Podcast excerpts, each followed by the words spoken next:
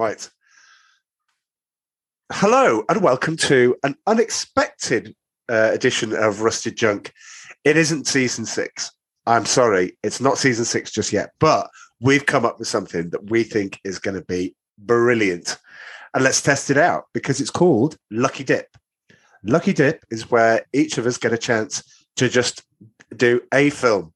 No theme, no whatever behind it. We will just we will do this. If Howard the Duck hadn't already been done, Howard the Duck would be my lucky dip, but it has done. And again, don't forget that that was above average. So yeah, Howard the Duck.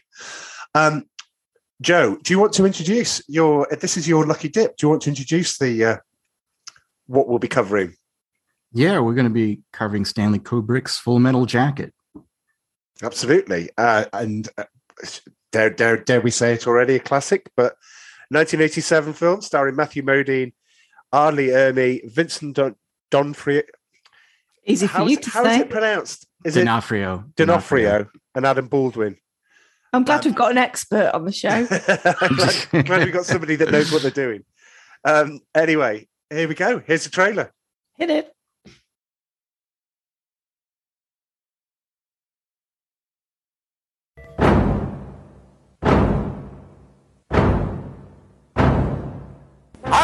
Senior drill instructor.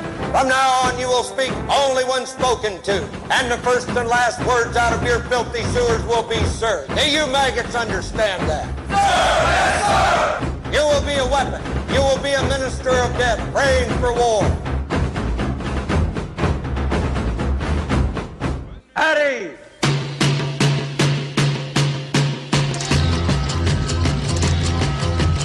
Charlie's hit every major military target in Vietnam and hit them hard. In other words, it's a huge shit sandwich and we're all gonna have to take a bite.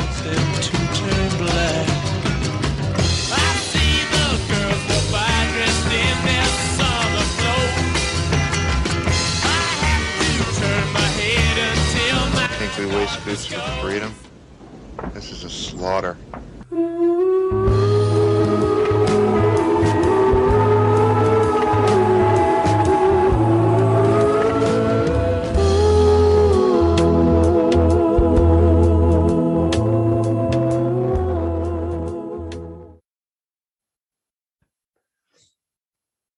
I do like the line um, in the trailer. Um, you will become a minister of death, praying for war. That is a, such a good line. I mean, in a sea of good lines. But yeah, I'm glad that's in the trailer. Um, unfortunately, if you are listening on just if, if, if you're not watching on YouTube, then we've not just spoiled a really big part of um, the film for you. Um, especially you haven't seen it before and you actually listen to us before you watch the film rather than or, or haven't seen it for a while. I can't remember what happens. Um, yeah, the, the end of the trailer just spoils a pretty big part of the uh, the film, I would say. So, um, yeah, sorry if you've seen it, but I don't think they needed that in bit of the trailer. they don't need the No. trailer. The, the trailer was just, I mean, it's great. Have the stones, painted black, have all of that, have lines from the drill sergeant, you know, all of that. But they- anyway, They mentioned your name in that trailer too. They did. Charlie. Not Charles Hunter, obviously, but Charlie. Well, Charlie don't surf. So, you know, Well, Charlie was slang for uh, uh, yeah, yeah, well, yes. Vietnamese back then. And, and we can debate other other Vietnam films. Oh, I didn't know Mhm. that. Oh, of course. Have you never seen Apocalypse Now? I have, but many, many moons ago. Oh, okay. I'm assuming That's a don't line. know. Like, that's a line. Charlie don't surf. That No. Robert Duvall says. Right. Okay. No. I'm assuming that that's for Charlie Chan. You know, even though he's Chinese, I, I think that that's uh, slang for Asian. Hmm. Yeah. Well. Right. Who wants to go first then?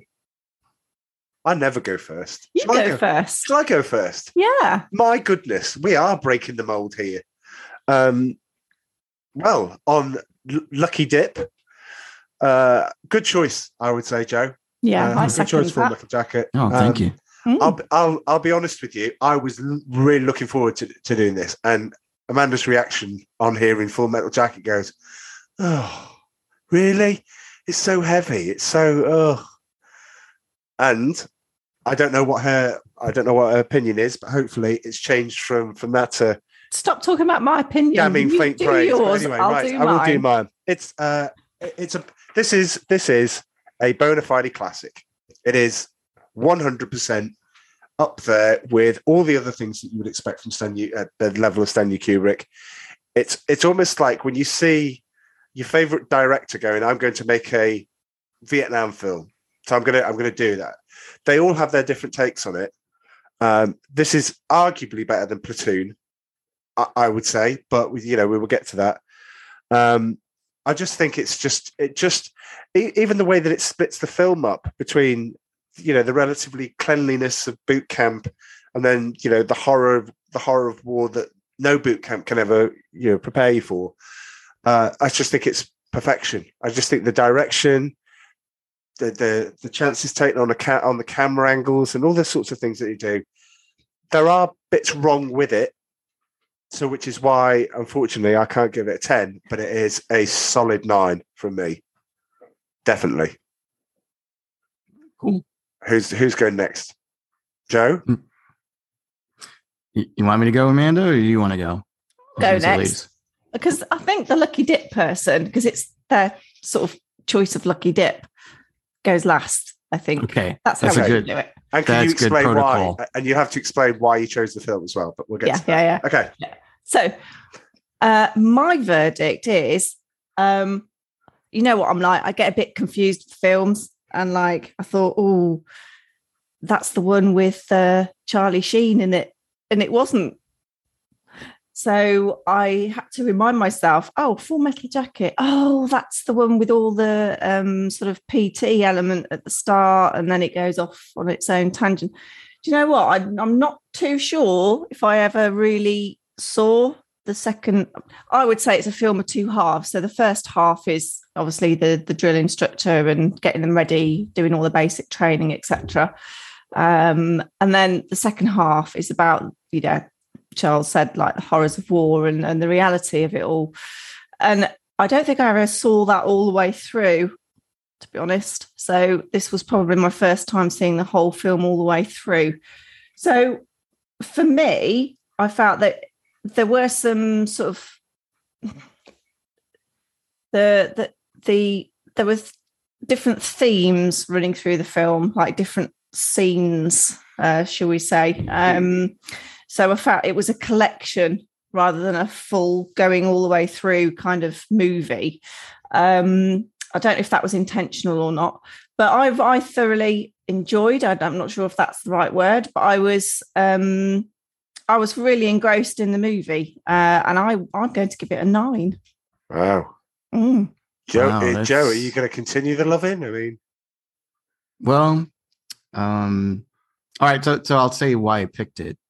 Uh, I'm a huge fan of Stanley Kubrick, and Charlie did say that he did want to do something, and that I could pick one, and that I can pick anything. And um, I looked at a few movies, and this was one I would like to have done. I know this is Rusted Junk, and a lot of times it's supposed to be forgotten movies. And this necessarily isn't forgotten, but it, it's also it, I wouldn't consider it a classic in most people's eyes. They have to be reminded of it. It, it kind of it, kind of fades away. I, I think I would say like a lot of people. Okay. I don't think everybody has seen it, but I think people that have seen it, it's left an impression. I feel I agree with Amanda. This is two different movies. And I would say the first part of the movie, which is rare for me, I would give it 10 out of 10 Hmm. but the second part of the movie is about an eight and it's it's a lot longer than the first part so i would give this an 8.5 uh, because of that but um your average is a nine, Joe, by, by your own. it's a ten know. and an eight, No, then but you have to- you have to counter in the time though Oh, 'cause the it's- time is another variable. Okay. yeah because I, I think that the first uh First bit's part of the 45 minutes, 45 minutes yeah and then the rest is like an hour and a half. Hour and a half. so, so yeah so mine works maybe it's an 8.75 oh, that would be picky. But- Whereas if you round it up, it's still a nine. That's true. yeah, so that's uh, how I see. It. I, again, I, I think it's a, it's a brilliant movie. I think Stanley Kubrick is brilliant. I guess Yeah. we'll get to him too, but I, I just think the guy's a genius. He he's like he probably is my favorite director. Oh, So- really? Okay. Mm, I was, I was having to think about my favorite director. If you'd asked me in 1990, I would have gone, oh, John McTiernan, simply because the three Predator, On the Bounce, Predator, Die Hard, Hunt for Red October. And I'm like, I love this guy, whatever this guy's work's going to do. And then, unfortunately, didn't, didn't do an awful lot after that. Not an awful lot. I mean, that's a good start. I mean, it wasn't the start, but it's a good three three films. But yeah, I agree with you, Stanley Kubrick. Do we? Do you have a favorite Stanley Kubrick film? 2001, Yeah, but I also I really like, which I've, I'm embarrassed to say, A Clockwork Orange, because it's just so brutal, but it's It is just brutal. genius. Yeah, It- it I, I just- it, it leaves you mentally scarred. I think after watching that film because you're like, what the jiggins was that about? But at the same time, if you t- kind of go to the next level, the layer beneath it, and what the the message is, you're like, that is wow clever.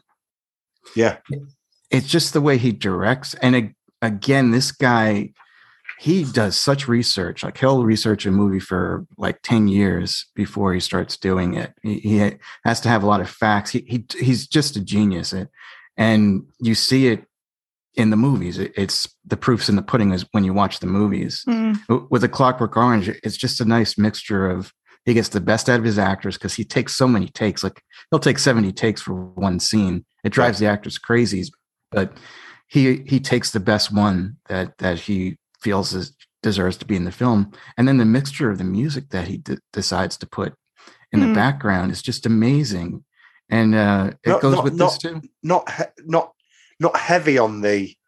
Um, you know, when you look at the soundtrack, you've got "Paint It Black" by the Stones. You've got the the absolute classic "Boots Are Made for Walking" by Nancy Sinatra. I mean, that is Mhm.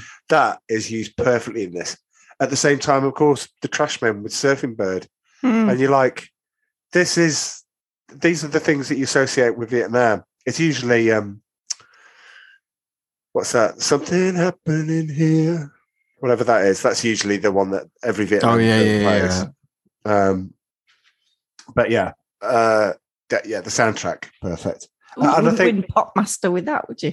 Not really, no. Uh, but I don't think that question had ever come up. Um, I agree with you, 2001. I think I agree with you, um, Toodle Pip. Am I calling you Toodle Pip or Amanda? What? Ma- Yeah, whatever. Okay. Nothing derogatory there. Okay, Toodles. Um, uh, Clockwork Orange. Yeah, I agree with you. Spartacus, genius.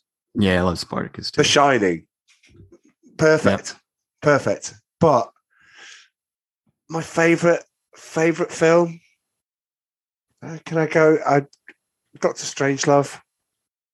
No i don't like i don't like that Oh. one at all oh. oh no, I don't like that.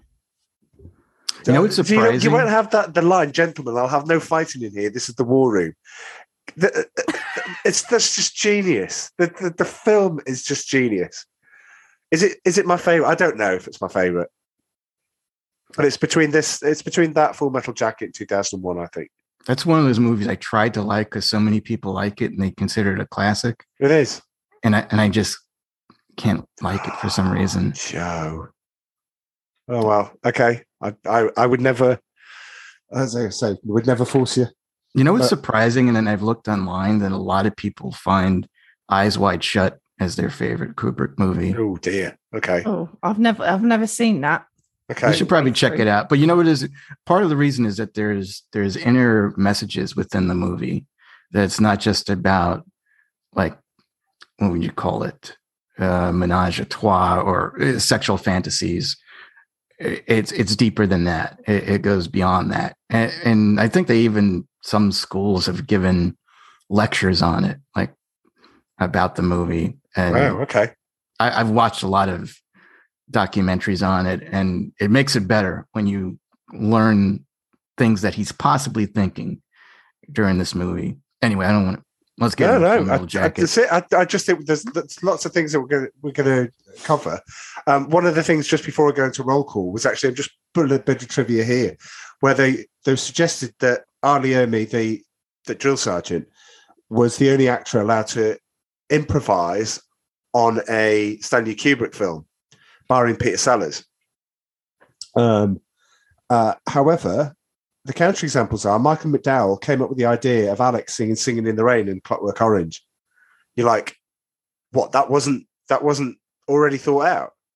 In which case, genius. And Jack Nicholson improvised the "Here's Johnny, here's Johnny" line in The Shining, Oh, and the line was almost almost cut as Kubrick had never watched the Tonight Show starring Johnny Carson. Um, yeah. So uh, uh, th- th- he is a perfectionist. And yes, as Joe says, we, we have, uh, well, I have numerous examples of the, him, you know, wanting the, the same scene over and over again. But, but yeah, there, there is room for, I don't think you tell Peter Sellers you can't improvise, you know, yeah, it kind of doesn't work. Anyway, shall we go into roll call? yes. Yeah, seems natural. Let's just do it. Let's ease into the roll call. Here's a roll call. Roll call. Matthew Modine. Who wants to go first? Private Joker. Who wants to go first? Matthew Modine. Uh, good, uh, good performances. Um, I, things I'm that not a, like. I'm not a fan of Matthew Modine. I thought he was the worst part of the film, Okay. but which is kind of sad because he's the main character. But I also kind of, after watching it recently, I feel like he wanted just an everyday type of guy. And that's what he did. He did come off as an everyday type of guy. Yeah. But he didn't come off as a Marine to me, if that makes any sense. a It- reluctant Marine. Well, yeah, he he- was, yeah. He opted to go in the, the news corps, didn't he? So he wasn't really a, I would say, but I'm not dissing those journalists out there. I would say he's not joined the Marines for the right reason. Because for me, if you join the Marines, you're going in and you're, you know, doing a lot of other stuff apart from writing some news. Well, he had no choice. He was drafted. Oh. But he was a journalist before, though, wasn't he? Yeah, in his high school, I think he had said. But Mm. yeah, I mean, he was a bit of a pacifist. Uh, But it's just, uh, I don't know. I, I've seen Marines, I've known Marines, and they just always seemed a lot harder than that. Mm. And maybe there are some that aren't like that, but I, I've never seen one like that before. Well, let's go through some of his films. Birdy, Vision Quest, uh, which is only famous pretty much for uh, Madonna's "Crazy for You" was on the soundtrack. Yeah. Yeah. Uh, Memphis Belle. I hear. Oh, I knew I'd get a chance. Starring Matthew Modine and Eric Stoltz. Yes, the Stoltzer is, is back. Memphis Belle is a great film, Do you know what? I probably wouldn't watch that again. but it's a good film. Joe, back me up here. Memphis Belle. Never seen it. It's a great film. Well, then, You've never seen it? then I get the No. final. Oh, at least I've seen it. Oh, my I've lucky watched one more oh, movie Oh, than. Joe. No, this is what I need to do for my lucky dip. I need to force actors that you really don't like on you because it's lucky dip. Oh, that would be just mean, though. Well, uh, I'm now thinking Memphis Belle. But anyway, all right. Well, because Joe hasn't seen it. Anyway, who's he starred with? Uh, uh, Michael Keaton in Pacific Heights. He plays uh, the couple with the uh, Melanie Griffith. Um, I do give him his dues. I, I'm not a big Matthew Modine fan, but his film, the his version of the Browning, sorry, his his performance in the Browning version with Albert Finney is perfect. It's, I mean, that's a great film for me. I'm, I keep meaning to say, well, I need to watch it, and then I always forget, and then I come back to it, go, oh, I really must watch it, and then I don't. It's taken me ages to tra- track down a copy of it, but um, he was also with Geena Davis in the uh, Pound Shop Pirates of the Caribbean uh, blockbuster called Cutthroat Island. Did you watch that, Joe? No, I, I No. knew about it. Just No. didn't seem like my thing back then. He didn't seem like that leading la- leading leading lady. Um, well, in 2022, you can be whatever you want, but at the time, I think he identified as a as a male. So yes, um, Cutthroat Island. He was also uncredited in Notting Hill. uh, the character that Julia Roberts is talking to, and Hugh Grant overhears it when the sound man goes, "Do you want to hear what they they say?" Yeah, he's in the period drama. Yeah, uh, the Dark Knight Rises, of course, he's in. Um, not very memorable in that. Uh, and then didn't do an awful lot. Then starred in the shark drama, Forty-Seven Meters Down. Oh, trust you to come up with a blooming shark. Oh, it's film. all right.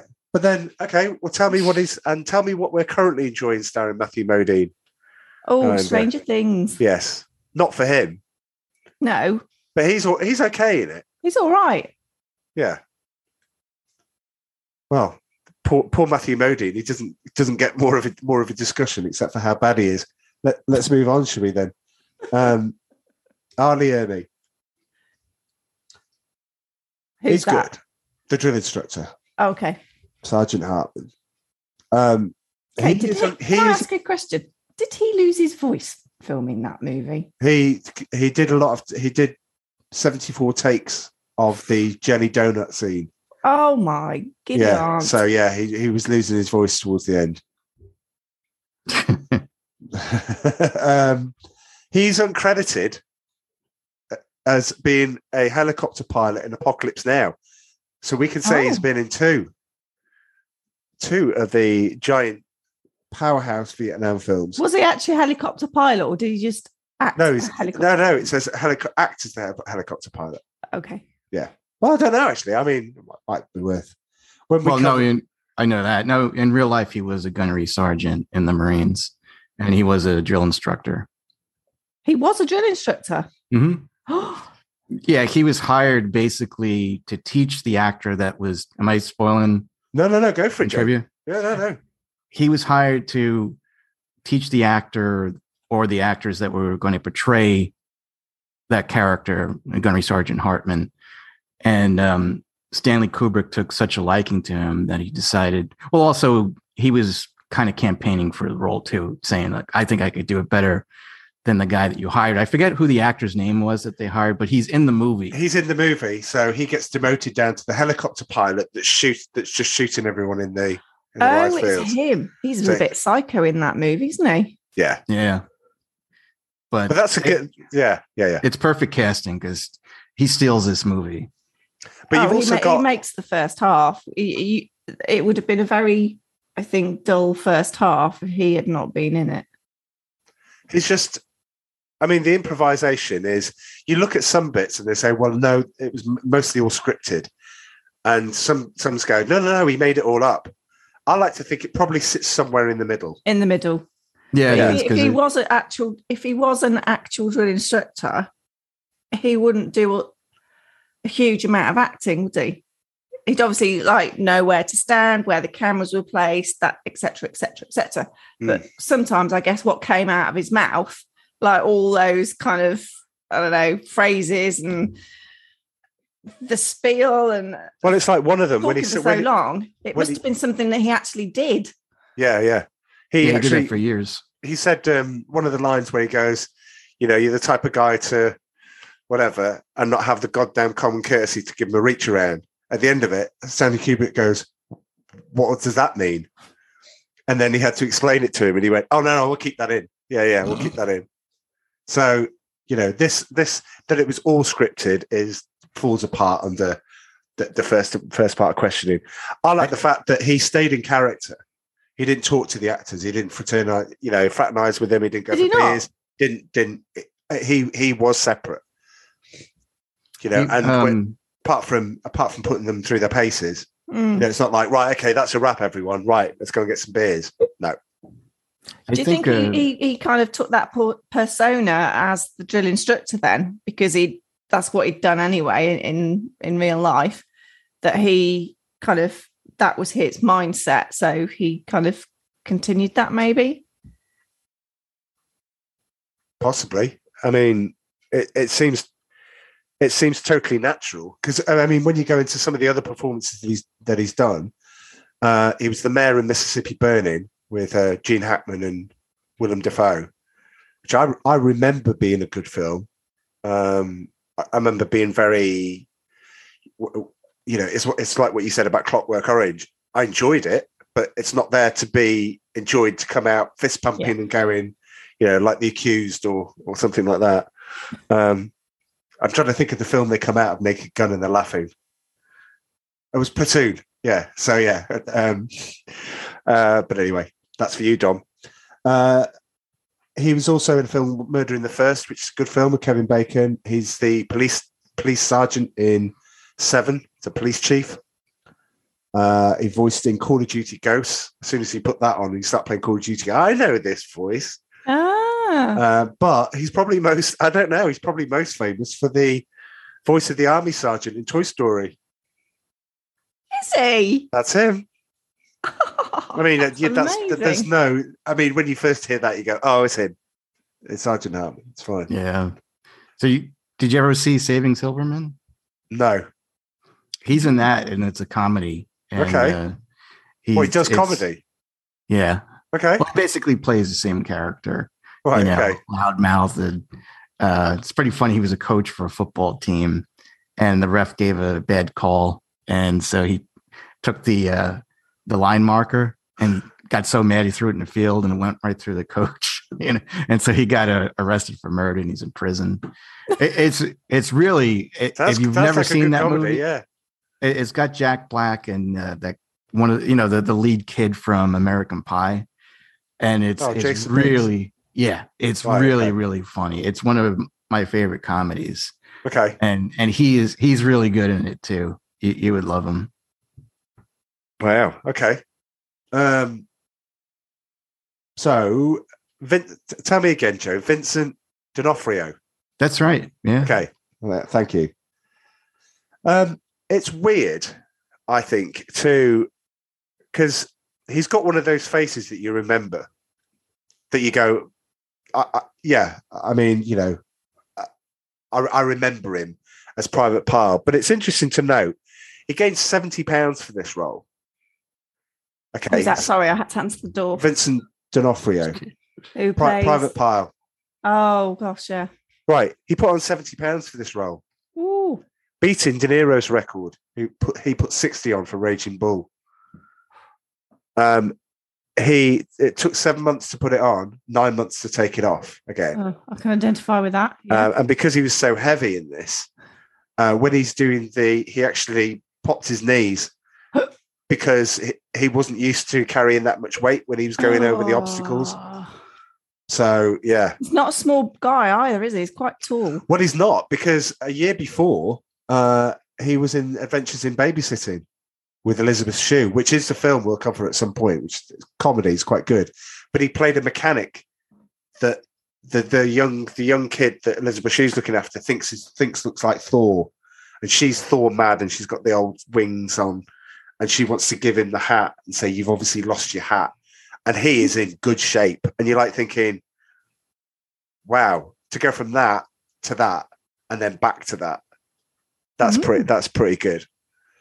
Um, uh, uh, before I go into the other films, would you uh, anything, any 1997 blockbuster that you would want to uh, think that he's he was in, Amanda? I don't know. I'm not even going to guess. Okay, I Uh, know. go on. Men in Black. Men in Black, absolutely. He plays the um, the farm guy that gets uh, possessed, gets taken over by the alien. He's very good Yeah, at I that. don't remember that. It's been years since I watched MIB though. He's in J- he's in JFK, but then then again, who wasn't um, at the time? Who Yeah, was he in JFK? Uh, oh, the one of the generals. Uh, Yeah, can't remember. It's interesting to note. uh, One of the things I want to uh, touch on, and just going off off things slightly, when you talk about advisors on films like um, R. Lee Ermey, you've also got Dale Dye, and he he was in. I remember him being in JFK, but he's advised of so many different things. When you want an army captain, when you want like somebody like that in, you bring in Dale Dye, the the guy with the white the white hair and the white moustache. No, Hulk Hogan. no. anyway, anyway, um, he's also in the player. If you watched Full Metal Jacket and then watched the player, you wouldn't know where he is. He plays the writer uh, that he that Griffin Dunn uh, Griffin Mill, um, played by Tim Robbins, thinks is sending him the uh, the death threats.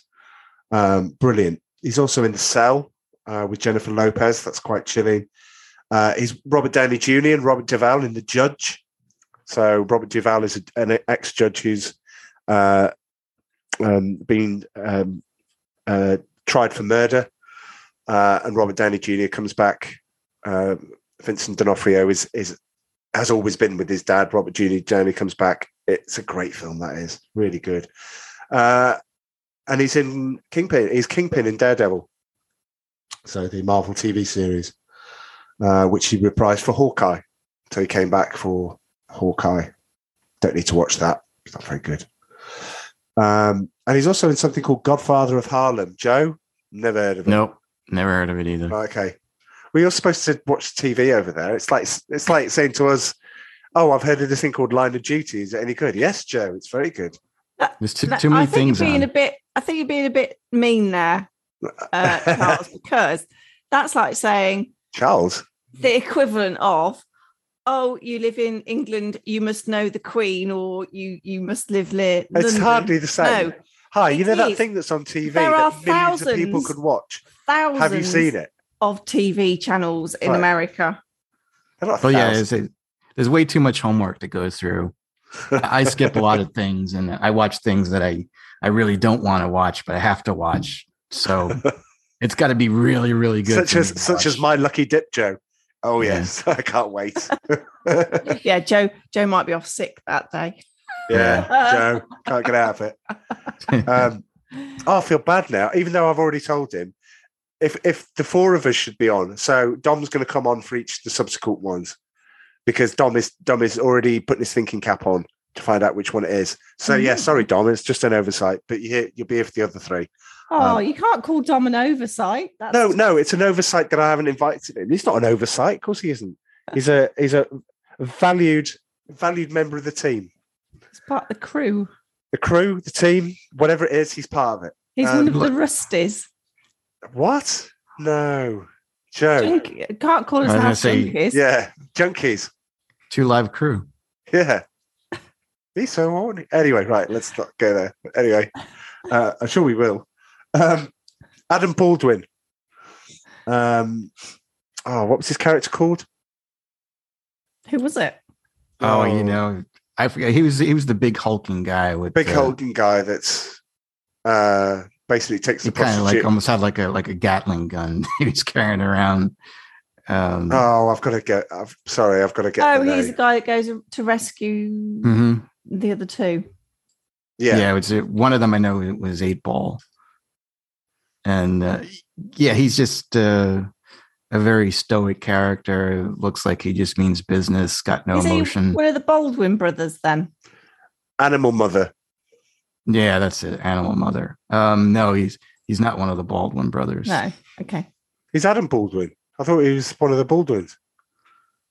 but I don't think that he's a Baldwin brother. I thought Stephen, Daniel, Adam, and Alec. Well, that's another thing. All right, I'll look it up, up. and you can talk. well, I'm pretty. Uh, Predator 2. Uh, he was in Wyatt Earp again, who wasn't on that film. Uh, Firefly. Uh, he's probably most famous for the series. Do you remember watching this while Joe's looking it up? Um, do you remember watching Chuck? Amanda, we watched it very early on in our when we first met. Rings a bell. He's the guy Remind that me. basically had all the knowledge downloaded into his head. Oh God, yes. Yeah. Yes. And uh, Adam Baldwin was played the minder that basically had to um, was part of his team. The guy that never laughed, you know, never always always serious, always had all the guns and the hardware and all that sort of stuff. Anyway, yeah, So I got great. the info on Adam Baldwin. he's not. He's, not. a Baldwin brother. Oh, okay. He's, he is distantly related. It goes back to sharing the common Baldwin ancestry, going back to 1600s in England. Hey, check us Oh, he's one of us then. Yeah. Oh, I do. Well, so is Alec. So yeah, but you can lucky have him. days. You can have him. He's he's, he's tarnished goods. he's a anyway. Um, right, so some quick ones to go through because otherwise we, we, we're We're It'll not take going to make an hour. it through, are we? We Go on. will. We will. I Arliss want to know what happens in the film. right. Well, okay. Um, Arliss Howard, Who- private cowboy, who has to take over. Um, not a lot, but he was in one with the Jur- Jurassic? Park. It was in Jurassic Park: The Lost World. Is that the one with the glasses? Mm, yeah. Um, Right. Ed Edo Ross. Uh, he was. Um, oh, who was he? He was uh, Lieutenant Touchdown. Um, I said to Amanda, "Look, I know don't normally do this, but he's the guy that's buying the drugs in Lethal Weapon. Um, that gets freaked out by uh, um, Gary Busey. Um, John Terry, not the footballer. I was about to say, what the footballer? I don't remember him being in that. Joe, I'm expecting you to have know to know this one.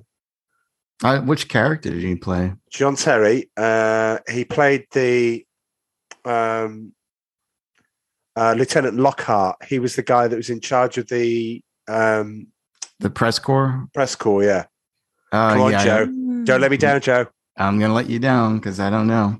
Ah, he was he was Felix Leiter in The Living Daylight. He was who? Felix. He was. Get out of here. Was He- he really? It's Felix Leiter, which they then changed for the next one. I thought, wasn't Felix a black character though? oh, Felix has been uh, many different shades of. No, I, I was thinking of uh, License to Kill when you said that at first, but no, no, no. I don't remember the Felix Leiter. And oh no, I do remember him now. He was boring. in Yeah, but he's still Felix. Leiter. Yeah. Yeah. Well. Um, Joe, another one for you.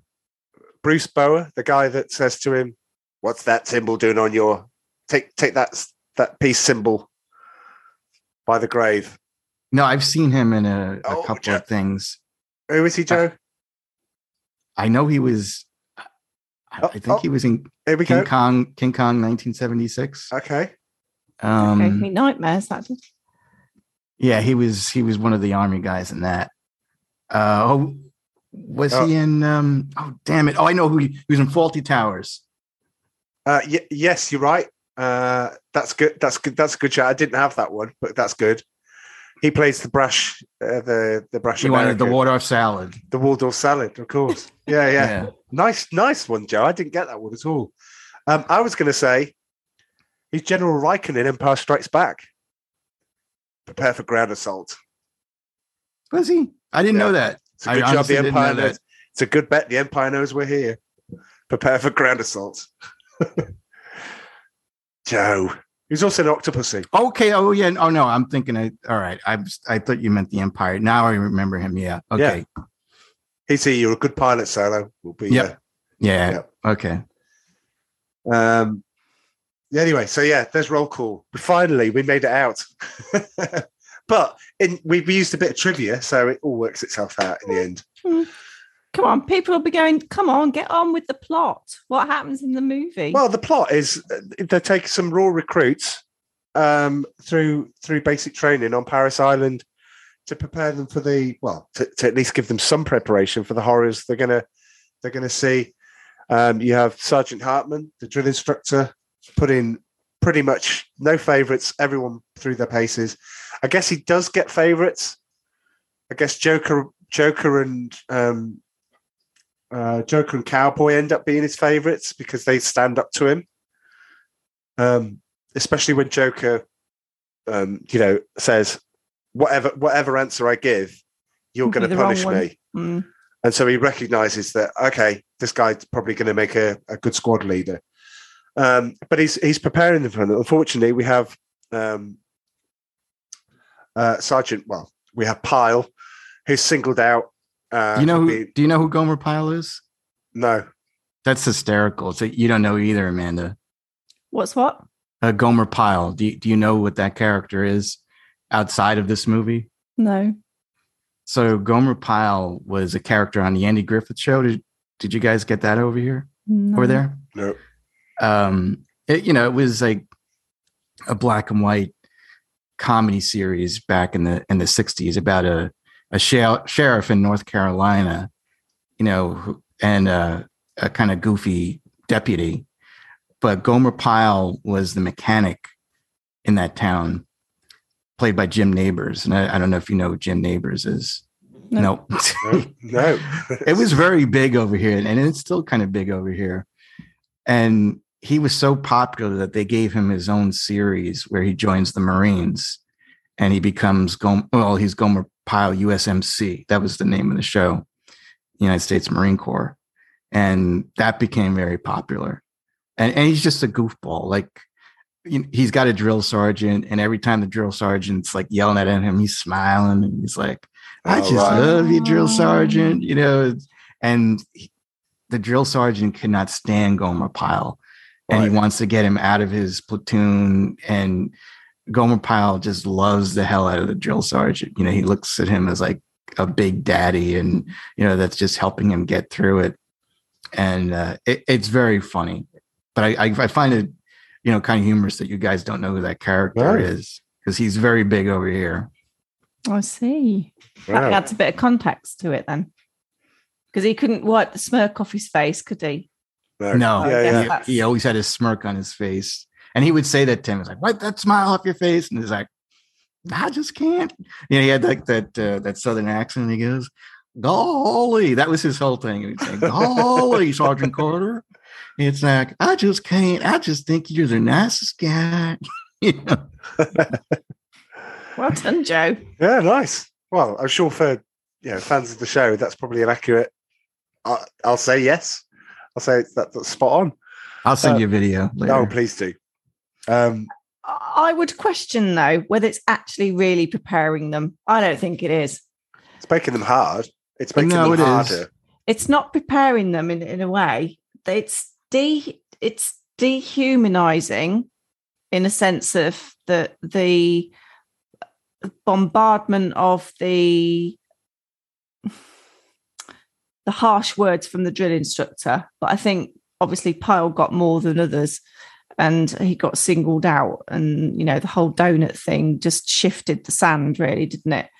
But he something switched in his head and i think the whole point was that drill instruction and that whole training section was to be able to get them to kill on demand and it's taking away that um, morality, I think, in a sense. And his biggest success is obviously Pyle because he does it and he he knows his gun inside out more so than any of the others.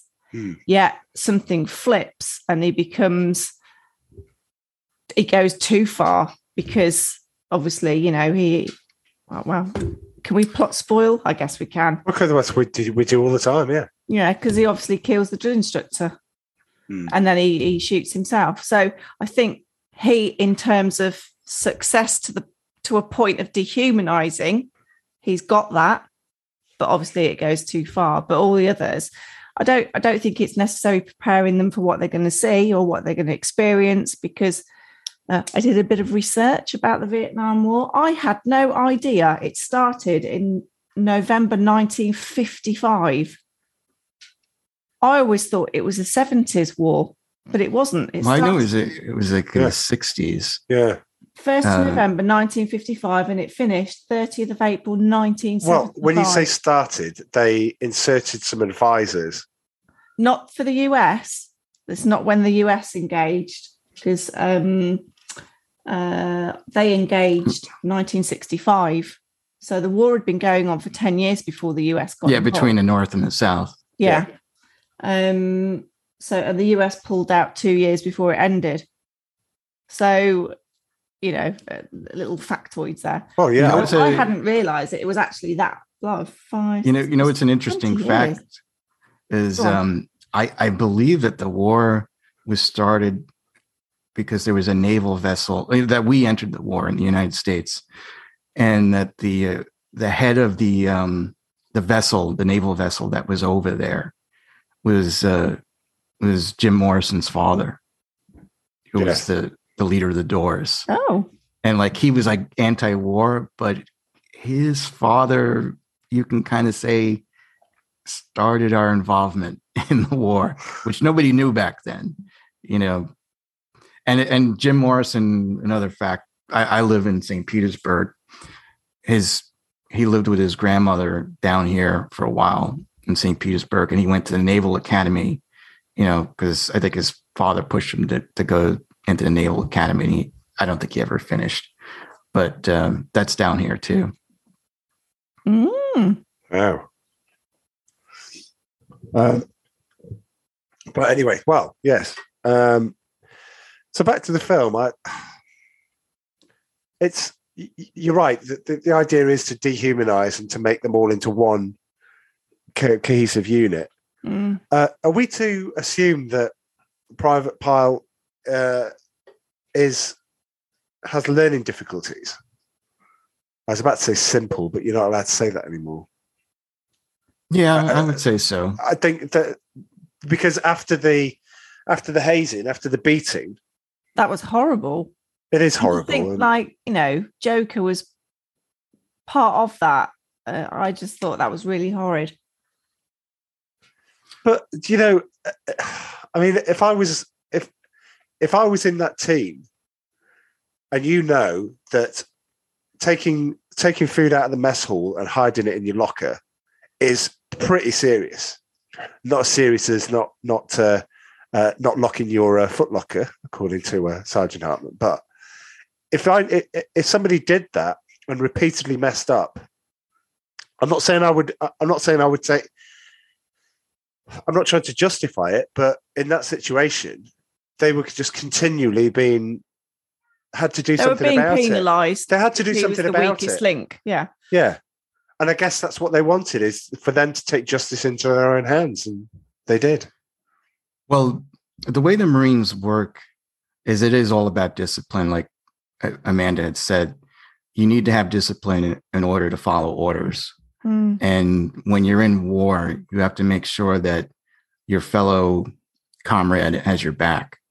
And I think that in that case, you know, if uh, Joker didn't participate in the hazing of Gomer Pyle, they would, you know, he basically said, you, you know, you, if you're one of us, you'll do it.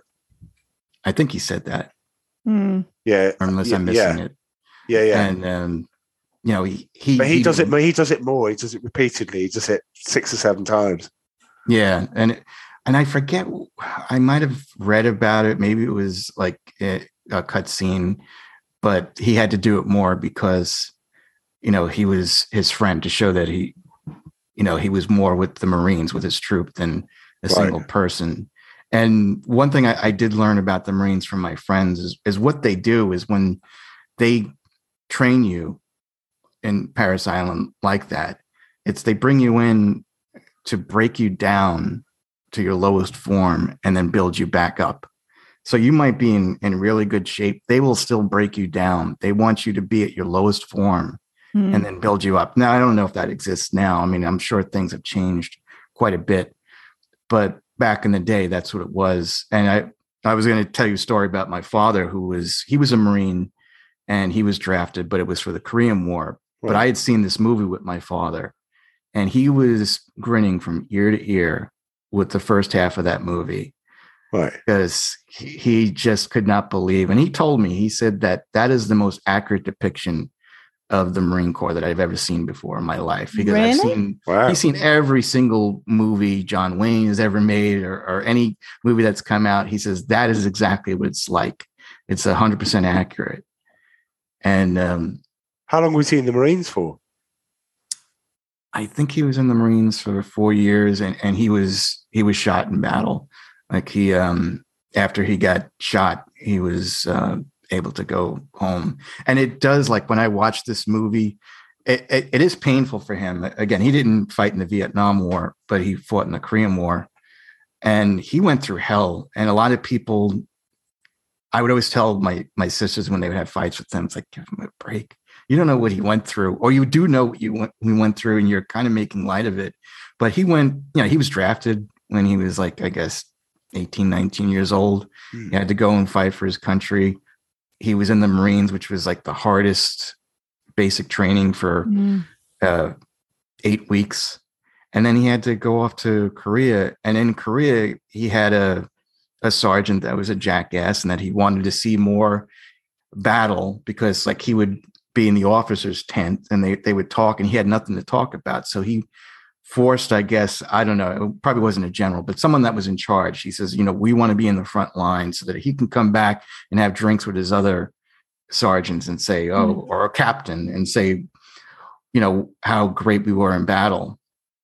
And he was such an obnoxious jackass that my father w- was in charge of one of those guns that are have tracer bullets that Yeah, yeah. you can basically see where the bullets are going.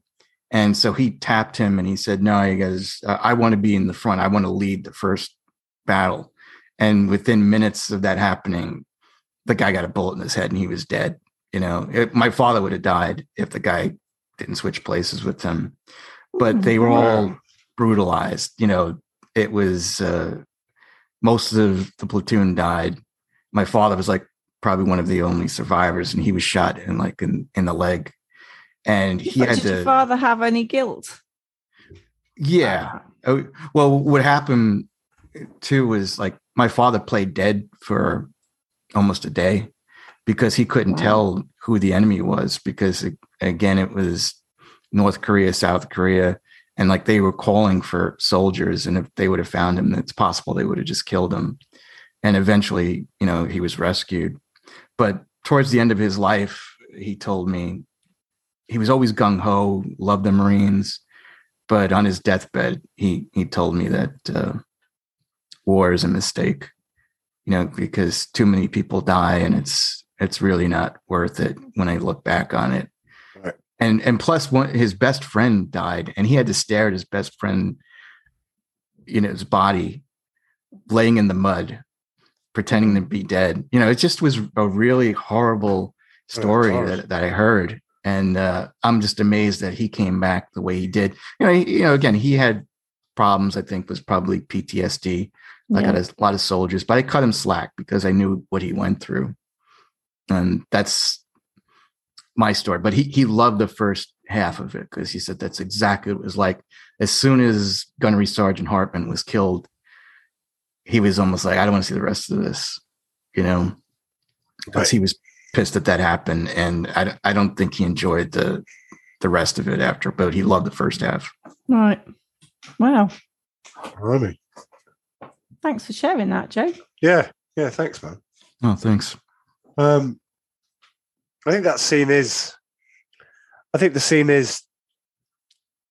It, I think it. I think it was shocking because the, the first the first time I saw this um, was, um, not at the time.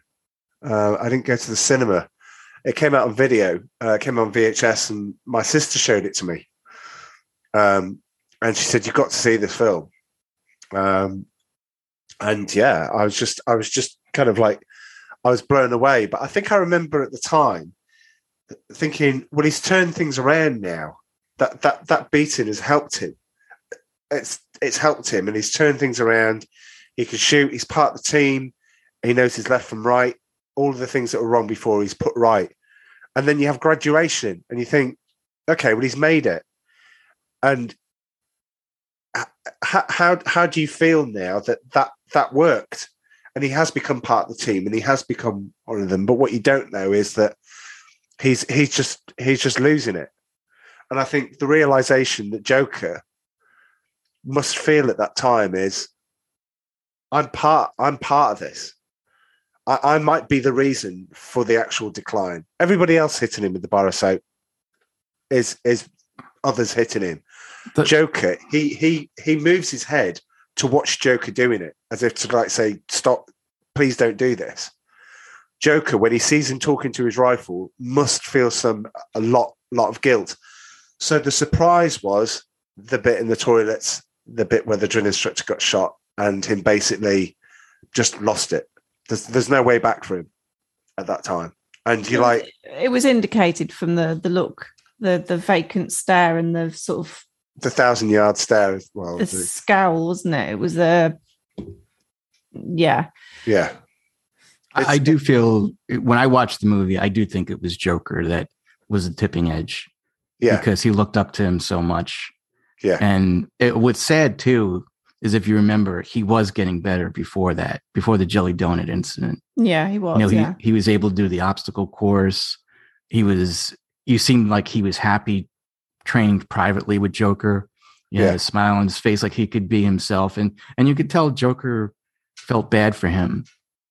But again, that whole jelly donut incident let them down, let the rest of the core down, and that they had to be punished over the fact whenever he would make a mistake. And he probably made more mistakes knowing that he was worried about making mistakes Yeah. and, Mm. and but yeah no it, it's sad um do, do you guys and this might be in trivia so i'll ask you charlie do you know what the what that means full metal jacket Uh, Yeah, it was part of the um the the bullets, wasn't it? it's about full magazine, isn't it? yeah full metal jacket well i, I looked it up because i i always wasn't sure what it was a full metal jacket is basically it's a bullet where it's got a, a hard metal outside and the inside is a soft core of lead and Right.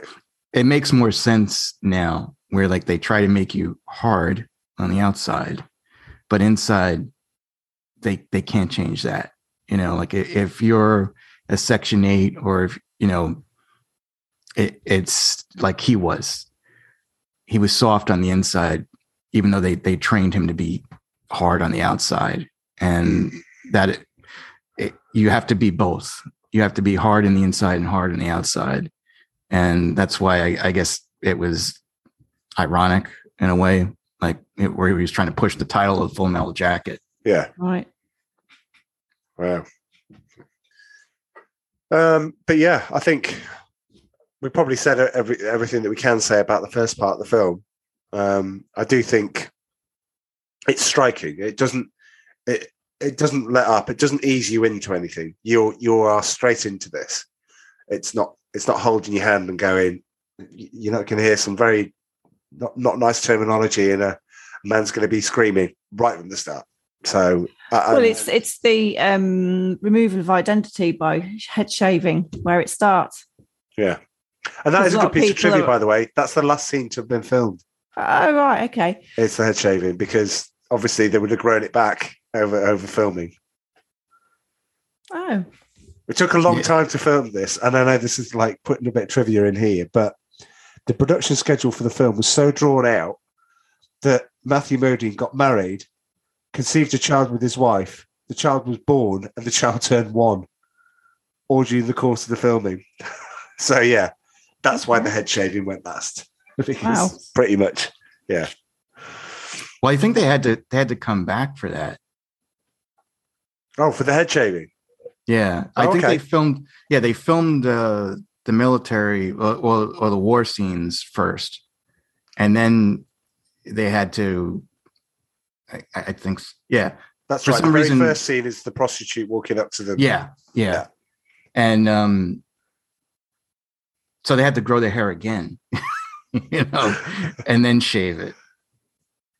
It doesn't it doesn't it's not short to grow hair, is it? Uh it takes a while to grow your hair.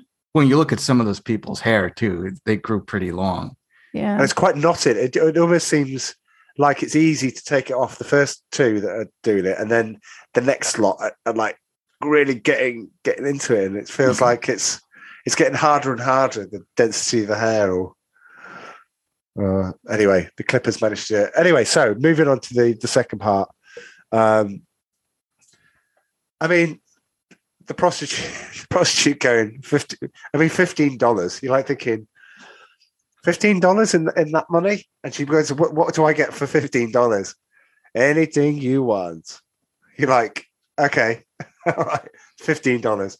They argue down to five, and it's almost like, oh, "Okay, well, let's call it 10. But that "me so horny" line has been used. It's uh, mix a lot, and it's also more famous for uh, the what what year was it? 1980 1990 Two Live Crew. Nasty Yeah. as they want to be. Yeah. And I always remember it from that. Oh And I yeah, no, thought, it was a did you- popular song over here. Yeah, yeah. Well, it's popular here, but yeah. But Um, but I, I but I think most people don't associate the movie with that song. Well, we we had a song that came out, and I believe got to number two in the charts. Do you remember, Amanda? I want to be your drill instructor. Oh yeah, yeah, I want to cut off all of my hair. Uh, yeah. Right, that was lifted straight, just lifted straight from Full Metal Jacket, the whole lot, Ah. including the video. And you're like, okay, well, this is not a bad. This isn't bad. I didn't think Military Cadence would actually get so high in the charts, but apparently, people Oh. latched onto it.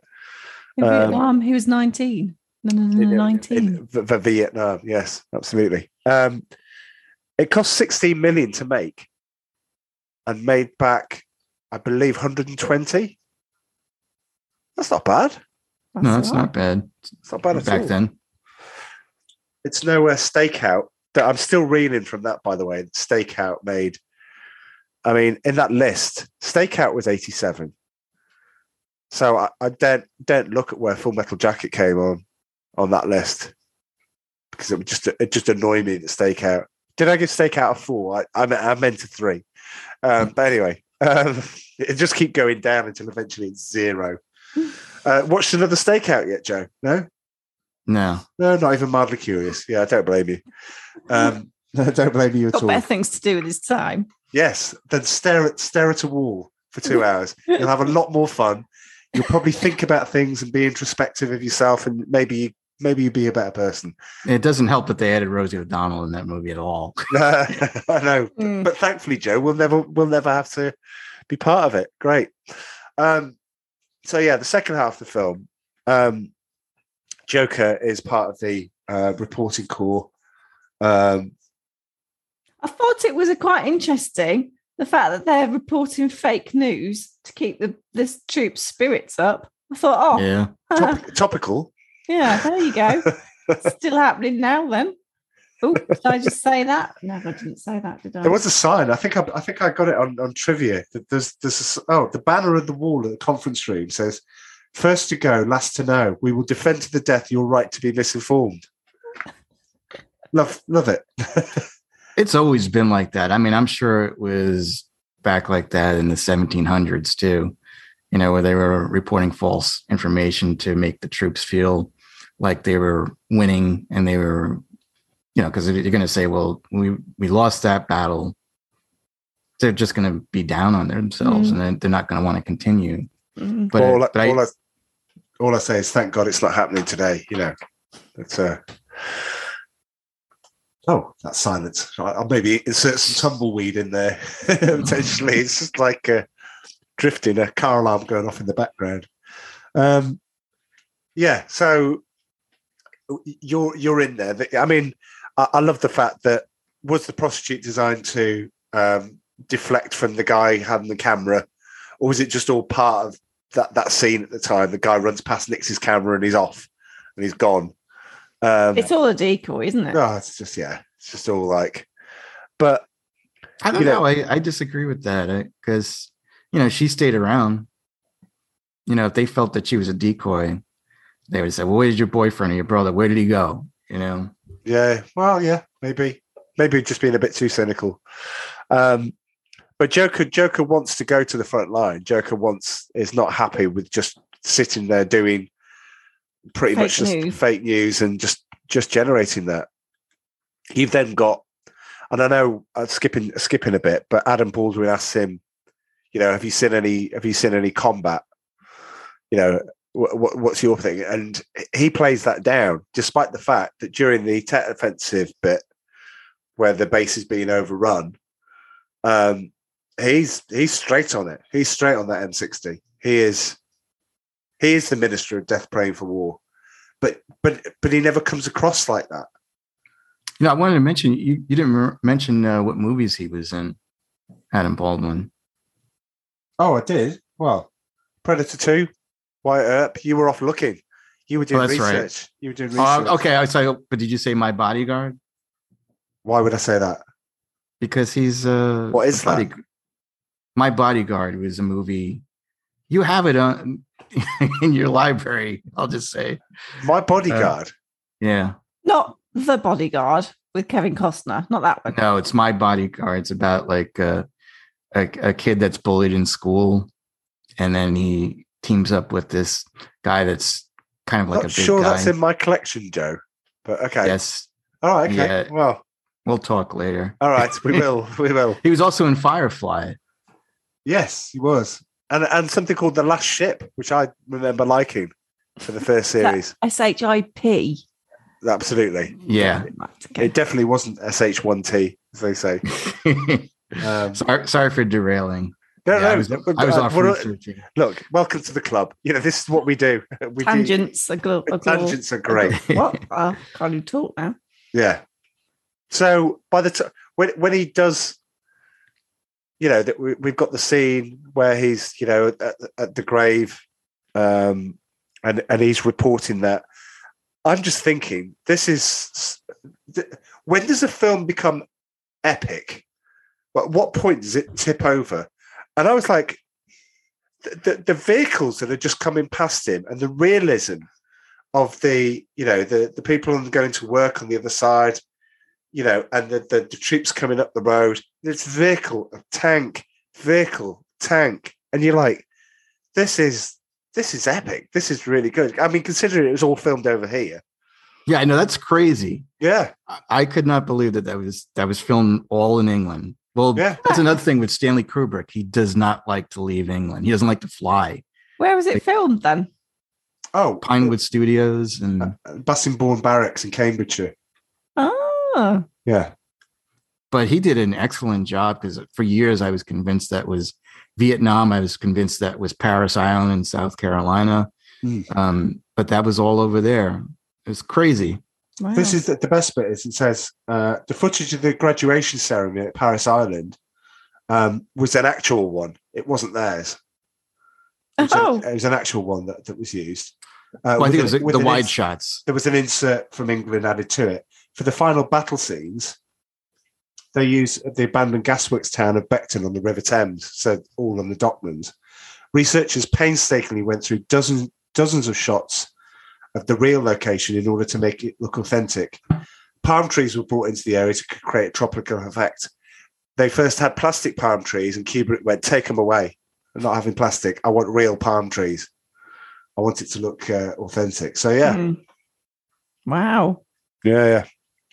So the the the bit where he meets up with Cowboy, it's a genuinely genuinely nice moment. You know, suddenly Cowboy's not, you know, he's not the squad, you know, platoon leader. Um, you know, but it's a genuinely nice moment that that when they when they meet up. Which is what did we think about that? Hmm, I don't know. I felt that the bit before it and getting to that bit was also disconnected. What's in getting? Yeah. So Did you think it was just a bit too contrived that that they met up? Yeah. Oh, that's bad. Yeah, that's a I bit was. mean.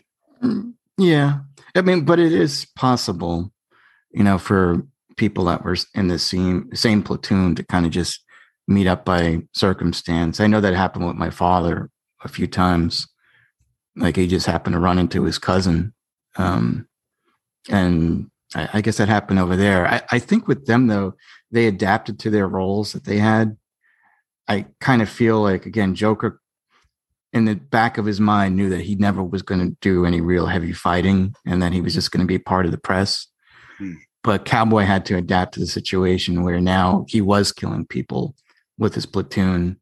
And probably the Marines back then, like Hartman, wanted people more like Adam Baldwin's character, you know, that was no thinking, just pure killing machine.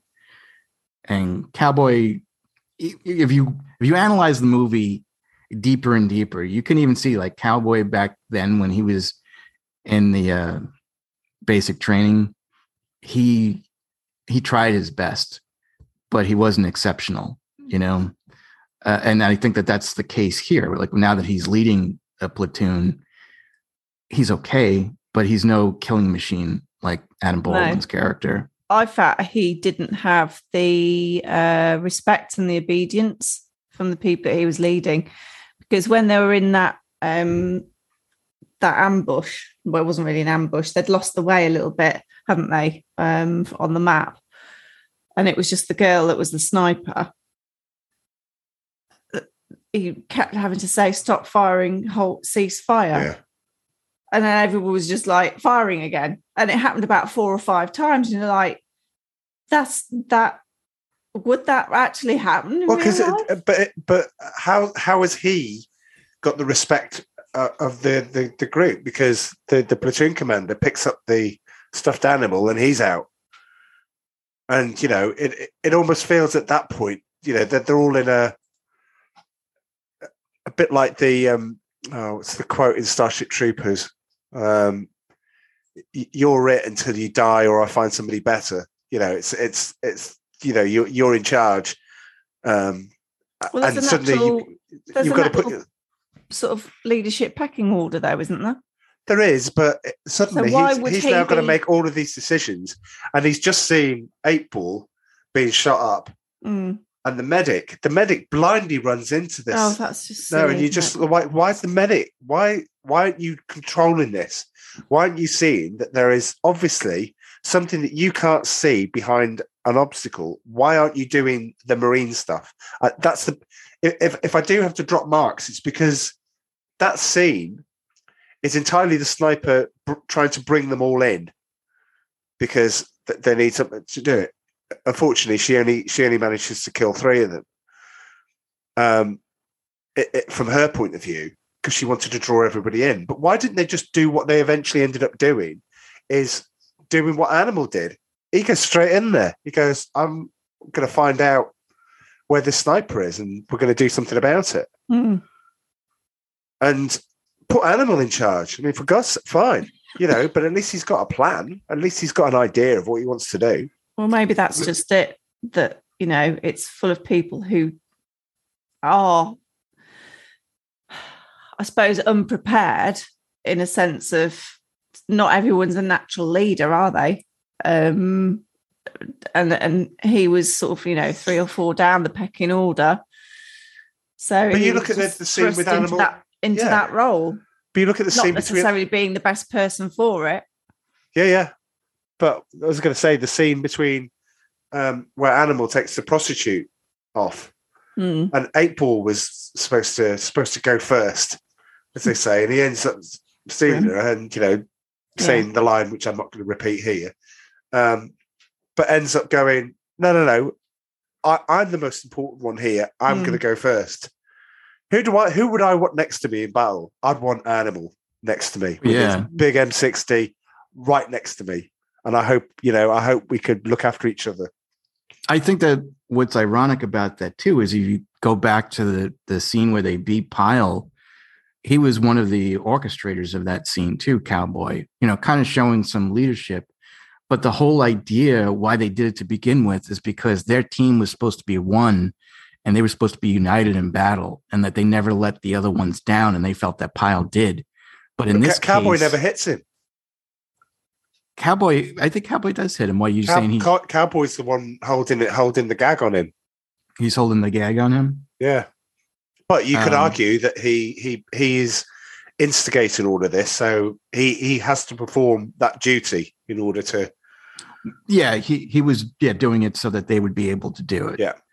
um but he he kind of failed in battle with that because he was thinking more of his own life than he was of you know his o- his fellow marine that was injured but again animal was not animal was just like well screw this. I'm going in guns ablaze and and again that's what cowboy really should have done. I, Yeah. I mean i could understand he might have been thinking of his other uh troops too you know the other members of his troops. Yeah. but it, it's something that's what's great about kubrick's films is you can sit and you can discuss every single minute of these films and see what does it mean really mean? What is he trying to teach us in this scene? Because it's not really based on fact i mean it's it's a fictional story but it kind of makes us wonder what will we do in a situation like that Well, the film's actually based on a book um, called The Short. Is it The Short Timer? Short timers, I think. Short Timers. Right. So this is the description from Amazon. Uh, Vietnam, 1968. So I presume this film was supposed to be set in 1968. uh, which is a few years before the war actually ended there. A nightmarish landscape blackened by napalm and littered with once human debris. I don't think we're really exposed to that element, but I know some of the Nam films do take that literally, don't they? Mhm. where victories are measured in mountains of corpses and ordinary men are transformed into obsessive executioners. This is the brutally honest story of Corporal Joker and his battle hardened company, survivors of months of unimaginable horror, the crazy tough and the phony brave, religiously counting the days until they're released from the green prison of combat. But they are all know one unspoken truth that even though they're on their way out, their last few hours in Nam could become their last hours on Earth. The Short Timers is a semi autobiographical novel by former US Marine Gustav Hasford about his experiences in the Vietnam War. Along with Michael Herr and Stanley Kubrick, Hasford later adapted the novel for the film Full Metal Jacket. Oh. So it is based on semi autobiographical um, experience. So there's some element of reality in there, I suppose. Yeah, and I know at the end of the book, Joker dies. How does they? could get shot. Yeah. But obviously not in I- real life because won't No. be able to create the book. I, I think what, what what Kubrick has done, like in a lot of his movies, is he does the script. Like he'll he'll see a book and he'll want to make it a movie. Like The Shining, like he he wanted to make The Shining a movie, but he rewrote this the the script, the story, so it's different from the book. And when um, Stephen King wanted, he said, "You know, well, let me help you with it." And He goes, "No, no, no, no." He goes, "I just want to do a movie based on your book. I don't think you're a good writer." You know, and, and Stephen King was was really insulted. He always trashed Stanley Kubrick and how he ruined his story. But that's what Stanley Kubrick does is like he'll take a story and he'll rewrite it according to how he thinks it should be. But it comes out like genius I mean, most of the time anyway. Yeah, yeah. Yeah, absolutely. Um, were you surprised, um, sort of getting towards the end, or were you surprised that the sniper was a 12 year old? Yeah, I was. I was surprised that she was 12 years old.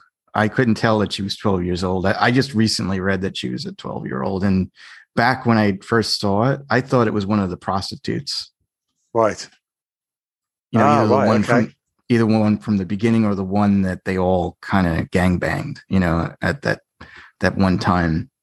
But it does seem like she was just a random person that was a sniper. Yeah. And and 12 years old. That's that's 12, yeah, I know.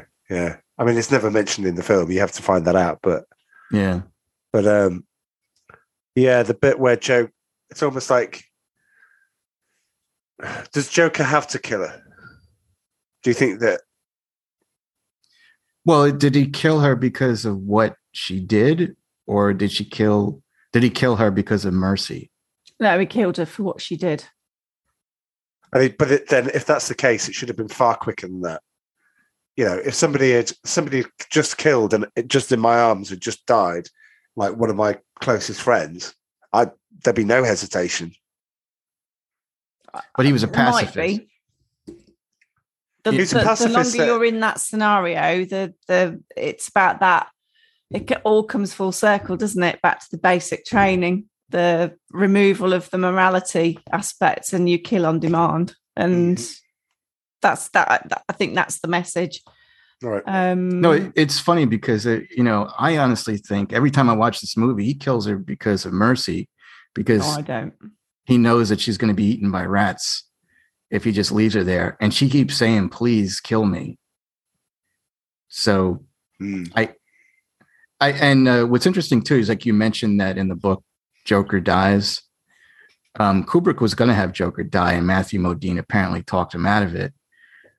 Where he said that he goes, if you kill Joker, I think it's it's far worse if you let him live because he has to reflect on all the things that he's witnessed during war, and then the atrocities that he had to commit during war.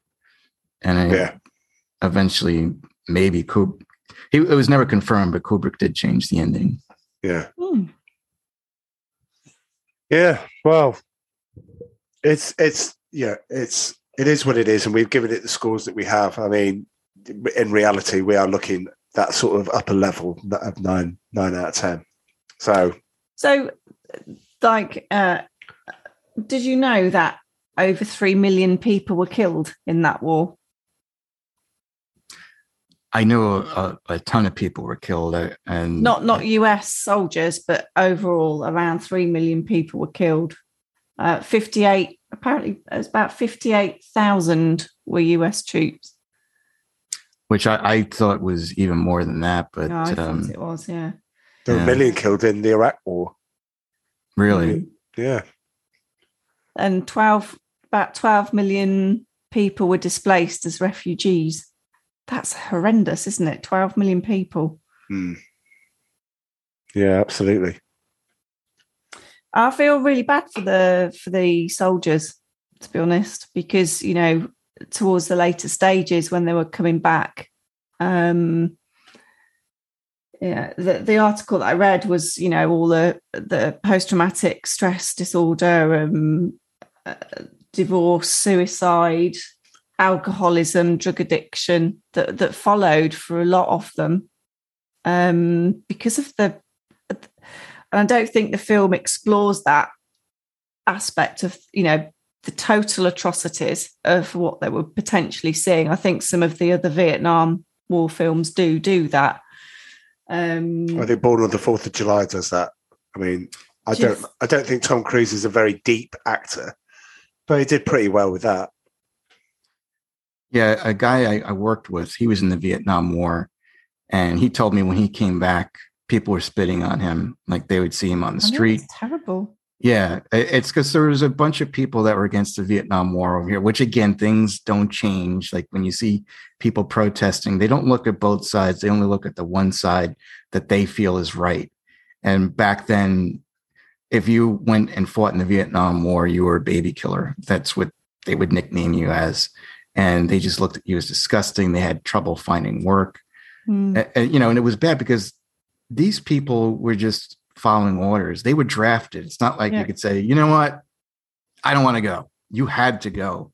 There was no way out of it. The only other, the only person that really kind of got out of it was Muhammad Ali, and he was looked at as a hero back then because he didn't want to go over and and um, amongst the hippies, they they really looked at him as a hero. I mean, I, I love Muhammad Ali as a fighter, but I feel bad for the people that were drafted that had to go. They were just fighting for their country. They were Mhm. told by the leaders what to do. They were basically pawn pieces. And then Yeah. when they were they came home, they were treated like crap. They were treated like villains.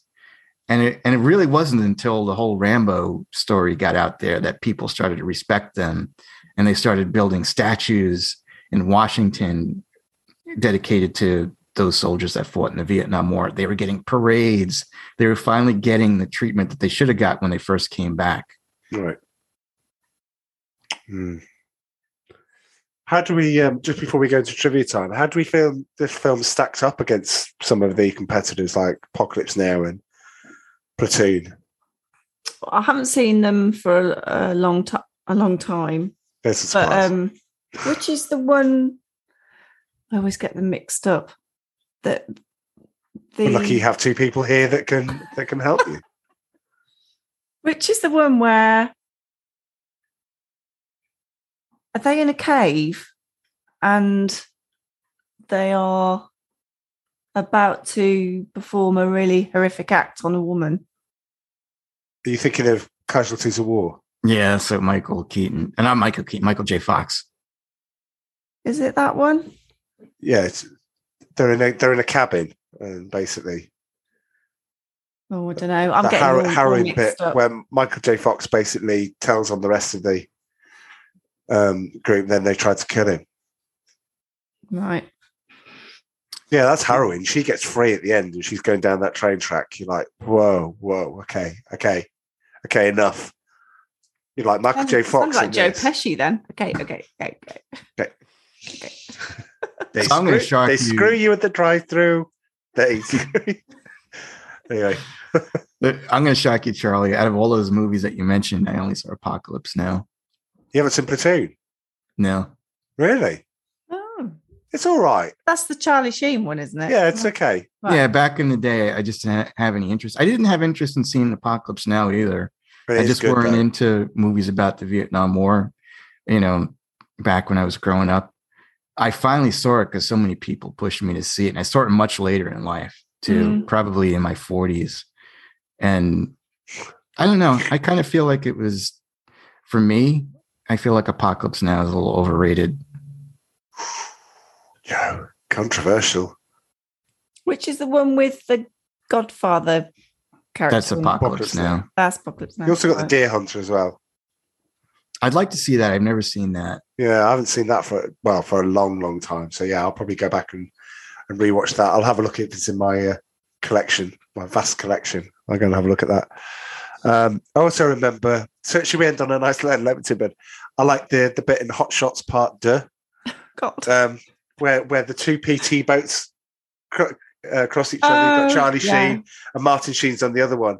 And as they go back, they both say simultaneously. He says, "I loved you in Wall Street," and he goes, "I loved you in um, Apocalypse Now," and they both say it at the same time. I love that bit, and he just looks exactly the same. looks exactly the same. Oh boy! Anyway, I can't believe I brought Hot Shots Part Dirt into it, but there you go. Uh, this Oh, is, is there is- any any room to move the shark movies in? Uh, Hmm. no, I'm, I'm still excited. By the way, I know it's completely unrelated. The fact that Jaws uh, is going to get released in IMAX and in 3D. No way. Yep. Really? No way. Yeah, In 3D. yeah, you get it over there. It's not been confirmed for over here yet. I mean, I would be surprised if it wasn't. I, I don't think I could see that in a full IMAX, to be Oh. honest with you, Why, Joe? because it'd just be too terrifying. That first that first scene, I tell you, is gonna. Yeah, it, In IMAX, yeah, I mean, like where you're the size of her toe, you know, yeah, yeah, yeah. I don't know about that. oh man, if it's not released over here, I might have to come over there. We we had a a a 3D. Was it Jaws 2 that was released in 3D on No, the no, no, telly? no, no. Wait a minute. On the telly. It Jaws. was uh, it was Jaws three. Jaws 3. Okay. includes and look at the top there sorry the people listening includes jaws 3d the 3d version this is the start of season six God. Um, so we used to have like um two magazines that came out that told you about radio and TV programs and times. One was called Radio Times, that was all surrounding like the BBC side of things. And then the other one was TV Times, which was all about the, you know, the the advertised sort of television channels and stuff. But um I remember I think it was the TV Times because it must have been on ITV, which is our effectively our channel three. Um they had 3D specs. Do you remember that? yes Uh, dropped, dropped out in the middle of the to to watch the watch the movie for Yeah. Jaws, and it was pretty rubbish because like watching it on the telly was like, oh, I'm kind of getting to, and you had to kind of move a little bit, and the specs were like a little bit kind of wonky because all it was was just clear sort of The- the- plastic you- film, You're right, or Amanda. cardboard kind of cut out specs. The thing. 3D effects for your Jaws 3 are pretty wonky. they are Which- but it, it's it's beautiful though That shark is pretty wonky. The shark at the end is very wonky but yeah okay but there are very good bits in it there are very good bits dolphins especially So you need to invite um, our friend uh, who's a marine biologist. what to come on jaws 3 No, no. Noel could do, or no even Jaws. well, what what to to come to the imax with me you mean? No, no, no, no, to do the review. We're never going to cut. We can't cover Jaws on this. Uh, oh, Wow, you know, I'm sure uh, I, you'll I, do I, at some I, point. I, I draw the line at Jaws' revenge. but good lord. Anyway, um, the film that Mike, the film that built Michael Caine's house. Anyway, should we do trivia time? Oh, God, we've still got more to do. We've still got a little bit more to I've do. still got washing to do and cooking to do. Oh, listen, to, listen, listen to the priority on, she gives this up then. podcast. Right, okay, here's trivia time. Here we go. Trivia time. Go on. Hopefully Okay. it's not about- 21 pages. Okay, Val Kilmer auditioned for the part of Private Joker. So Nice. sad. And- No, I would have loved to seen him in it. I, Uh, Oh, But you know he what? Would have been, he would have been miles better. he than Matthew probably Modine. would have, but like I said, I didn't like the character. But maybe you really weren't supposed to like the character of Joker. He again, he was an everyday guy, and I don't know if Val Kilmer could be an everyday guy. He's too good looking. He's That he's every, he's oh he's brilliant.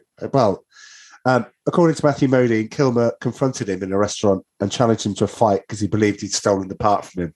I think Brilliant. that's that's that's that's excellent. Um, according to the director, um, Kubrick then hired this guy Tim Colceri, who's the end who ended up being the gunner on the ship on the on the um, helicopter. Um, he never got to play the role because R. Lee Ermey gets it. He performed uh, performed a demonstration on videotape in which he yelled obscene insults and abuse for 15 minutes without stopping, repeating himself or even flinching, despite being continuously pelted with tennis balls and oranges by the cinematographer to try and put him off. So basically, can you keep this up for 15 minutes without going over the old uh, same thing? Kubrick was so impressed that he cast him as Hartman. Um, I'm like thinking, so you're trying to do the lines, you're trying to do everything, you're trying to just ad lib for 50 and, and the stuff coming at you. I just thought that's great.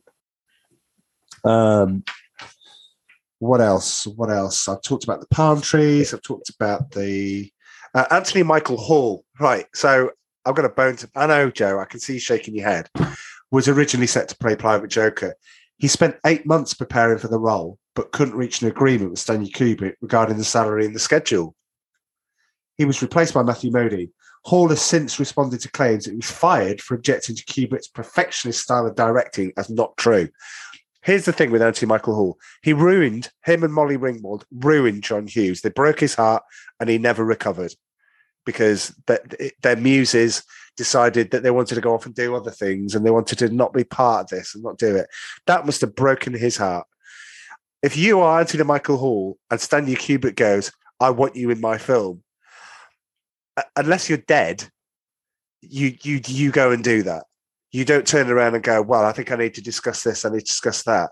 Imagine what that would have done for Anthony Michael Hall's career. Instead, he ended up pissing it away, doing nothing, and ended up being in Edward Scissorhands. And you're going, Oh, isn't that the guy from the Breakfast Club? If you squint, it, it's kind of like the guy from there. He ended up doing nothing after that. And how life would have changed if his movies would have included, in the middle of still being with John Hughes, he would have done Full Metal Jacket, and you would have gone, "My goodness, this kid's got repertoire. He's he's not just a one trick pony." And he ended up being a one trick pony, and, and, and one that I like. You know, it sounds, but I'm I'm more I'm more upset of what could have been. Um. So yeah, No, no, I agree. I mean, I, I I read that too, and it just goes to show what an arrogant piece of you know what he Yeah. is. yeah, Because he had so much offered to him that most people would die to have, and he thought he was better than everybody else. Yeah. and that he wanted more money for this role. Come on, you know, he wasn't a big actor back then. Yeah. Yeah, absolutely. But anyway, it's just it, it, it just it, it, because I like him so much, it breaks my heart that he just threw it all away. So you can like you can like an actor, and they can still be a jerk. yeah, yeah. Robert Downey Jr. Oh, I'm joking. I'm joking. I just wanted Robert a Downey reaction. Jr. I just wanted a reaction from Amanda. That's all. Despite the fact he's not a bit. See, I listened to Joe's latest podcast where he's talking about Miss Marvel and basically said anyone can get the rings and put them on and become become a superhero, but without the rings, she's not she's not got any superpowers. And I and I remember sitting there. I was swimming this morning uh, when I was listening to it and went, "Yeah, sounds like Iron Man." Without the suit, what else can he do? He can invent stuff. Anyway, Let's not that- go down that path. we've done that plenty. win. We've done that plenty of times. I've, I've already won. I mean, my argument, Path well travelled. my argument, indeed, indeed, it is. Um, this is great. Stanley Kubrick shot the scene in the Norfolk Broads where the helicopter flown by the stuntman was required to fly low across a canal. The Norfolk Broads was the substitute. Oh my for- god! Right? Okay. Sleepy Norfolk Broads. While someone fired a heavy machine gun out the doors. So you're what you're looking at, I think, is the outward shot. So the out looking at the helicopter rather than the helicopter looking out. Yeah. The scene was shot at dawn, and the local police was supposed to have warned fishermen, but there was a communications problem. the fishermen were awoken by the, the US helicopter apparently machine gunning their positions. Um, I just think that's great. Oh Wait a minute. God. Are we at war? They actually had a gun that was firing. Yeah, it was firing blanks, obviously, but Yeah, I mean, but yeah, it was. Even so, if, if something, if we saw that out here, life out of you, wouldn't went, it? what? Yeah. No, no matter what it would have done to the local wildlife. Well, There's a lot of lot of um uh, specific birds out over the Norfolk. birds border. having heart attacks. I don't think they're they're really worried about. Do you Um, have uh, other actors that were supposed to be cast in this movie? Uh, I don't, but before I do, there's virtually no background information about the characters. Basically, nothing is known about anybody, and that that could be that's a genius thing to do because we're not you're in, you choose how to be invested in your characters because there's no backstory on any of them. I think that's great. Anyway, who are you gonna who are you gonna tell? Don't pick. See, I fall into this this trap of looking on IMDb and it goes, "Oh, do you realise Sean uh, Sean Penn was up for this role and all this?" And you're just like, "No, give me something more concrete than just a list of names." And I'm sure, Joe, you've got something that's amazing. on Joe. Denzel Washington What? was, was supposed to play Eight Ball, Really, and uh, he declined the role because he wanted to read the script first. And uh, Kubrick said, "No, you, you can't read the script." And he said it was the biggest regret of his life. why couldn't But we one read of- the script? God. I don't know because it's Kubrick. Kubrick does weird things. Uh, Animal Schwart- Arnold Schwarzenegger almost played Animal Mother. no, Oh, that would have been wrong. that that would have taken it. That would have taken the film somewhere. People would have been confused. Yeah. 'cause he had that uh, is it the Austrian accent. Mm. Yeah. Plus, they would have just seen him in John Matrix, just in Commando, just basically level level the place on his own. He'd have had to have been dubbed, wouldn't he? With some of the other person's accent, or because that wouldn't have worked. Well, he he could s- well, he could still be an American, and well, can he? Does he have to be a natural so- born citizen to be drafted? I don't know. I forget. Um, unless he volunteered to fight in the war. Bruce Willis. no, Uh, What you don't believe that? no. uh, I can imagine that it's probably moonlighting got in the way. Yeah, Moonlighting got in. the Right. way. Okay. um they don't say what role he was offered but it was apparently a major one so it was either joker or it was uh Cowboy. It could have been cowboy or it could have been it could have been animal yeah Wow. um do you have director billy wilder told Oh, I've read something about. it. I had to take that one out. So you've you've left it in. yeah oh, i thought that was pretty cool uh, billy wilder is a you know famous director i mean i, I mostly know him for some Something like, like, it hot. hot. Yeah. Yeah. But he told Cameron Crowe that he felt that the Parris Island sequence was the best movie he ever saw. You know, had the film ended there. So he had a problem with the the second half too. Wow. Forty-five minutes. Well, it is. Mm. Yeah. It's still not. I mean, is it my favorite war war movie of all time, or favorite military film? Don't know. It's, it's Stripes. oh Jesus! I'd rather watch. I don't know. Stripes is a ten out of ten though. It isn't a ten. It No, it's not a 10 out of It is a 10. 10. Not a ten. So a ten out of ten. It's it's like maybe an eight. It's Oh, it's not maybe anything. I can't remember what I gave it now. How, how We didn't. We didn't sc- uh, score at that time. Wow, you have a list of all your scores. I've got, no, not wow. I've got a list of all my reviews or notes. Shall we say? Oh, that's pretty cool. So did you um the Breakfast Club. That's all I've written. And then gave it a score. I remember that score. Thank you. It may be a while ago now, but the wounds are still the wounds are still bitter. so did you know about the the Rolling Stones? Do you have trivia on that one? No, no, no. Uh, Stanley Kubrick apparently never heard of the Rolling Stones, which I find hard to believe. I find hard to believe. And Yeah, he- treat that he- one with a pinch of salt. I know, but I find it hard to believe because he lived in England, but it's Stanley Kubrick.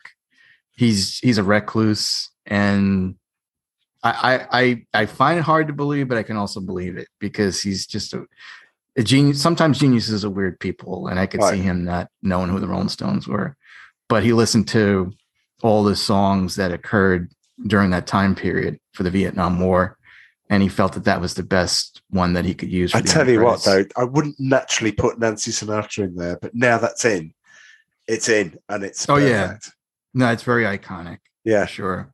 And I never heard of that first song, you know, uh Hello Vietnam. I never even heard of that one.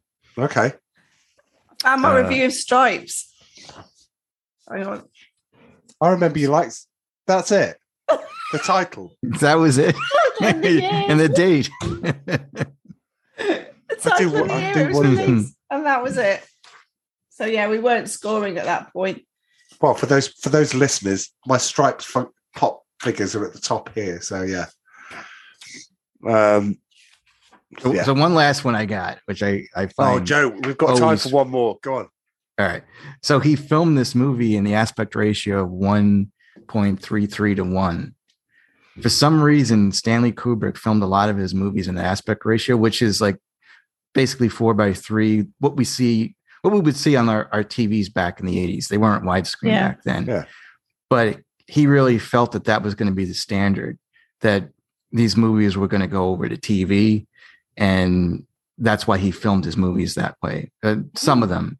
So I- you I didn't don't- have the widescreen. he didn't have the black bar at the top. So when you saw it in the movies, they cut it down for the movies. So you were missing some of the top and some of the bottom. Yeah. Right. Well, I apologise to you, Amanda, because I'm I- I do did have it in 4K and we didn't watch it in 4K. Sorry. It's probably better we didn't watch it in 4K to be perfectly honest. Well, Because it, it might have given it another dimension. yeah, but yours in 4K is just Yeah, oh, but just that's fine because we've seen the movie and you know, Yeah. Okay. Well, anyway, you know what it's about. this brings to the end Joe's Joe's lucky dip. I think Joe Joe Joe shoots, he scores. Yeah, well done, Joe. Yeah, yeah. I can't But- say mine's going to be. Do I go? Do I go highbrow or do I punish everybody for uh, breakfast club scores and things like that? Maybe, maybe I have a score to settle. I don't know. So can you tell us what your lucky dip is? I don't know be? yet. I, I, I, I it's changed to Memphis Belle at the moment. Something with Eric Stoltzen. We might do mask with Cher. Oh, Yeah, you know, let's let's, Oh, let's really, really put you through the the ring. I have to be on that one. Do you know what? I'm just gonna. The thing about it is, no, I'm gonna be. It's gonna be something that I I really wanted to do, and we'll all enjoy it. How about that? And it won't have Eric Stoltz in. How do you know that we're all going to enjoy it though? Well, you, and let's put it this way: you're going to enjoy it more than Mask starring Eric Stoltz. So that's what could have been. So you're going to enjoy it more than you would have done if I had to pick that. There you go. Oh, well, my original kind. lucky dip was he, he said he goes, Well, pick a movie. It doesn't have to be a forgotten movie. You know, it just has to be anything in the 80s. And it's Oh, hang on. Now want. we're knowing all about this censorship. Then go on. There's no se- well, there's no wait a minute. There's no censorship here. No, so I I said Back to the Future, and he went denied. You I told you that. There's no way we can do Back to the Future. um, Well, without you, I mean, without Amy, we couldn't do Back to the Future without Amy. No way. Okay. So yeah, and then what, then what was the other one I said? It was a Ghostbusters, or you said no Ghostbusters? no Ghostbusters. No. No, you, you had another one that was Take quite off my obscure. list. It was like, yeah. Uh, this was a natural one to to go. Have you got any idea for yours, uh, Toodle Pip? Yeah, but I wouldn't want to say now. Oh, okay. Well, who's going next? Do we have to draw straws? Oh, don't know. I think I might have texted Dom and said, "You're going next." Then Dom, then me. Where where do I fit? Next. Oh, okay. Yeah. Okay. Do you want to? Well, you don't want to tell anyone. You've got an idea. No, because I'm I don't know yet. You don't want to give a trailer. Well, give us an idea. What it, No. it can, and it might change. No. Okay. Wow. there you go. No trailer, everyone. Uh, Just tune in next time when uh, it truly will be a lucky dip because none of us know. Oh, I don't even know yet. Well, I'm gonna right after the right after pressing uh, stop. I'm gonna I'm gonna uh, find out. But anyway, I don't know. you do know you've got an idea in your head. Anyway, l- let's bring this to a close. Um, I've had a great time. Great lucky dip. Wonderful. So I'm going to say uh, goodbye. Joe. And I'll say, see ya. And it's a toodle pip from me. Bye, everyone. Bye.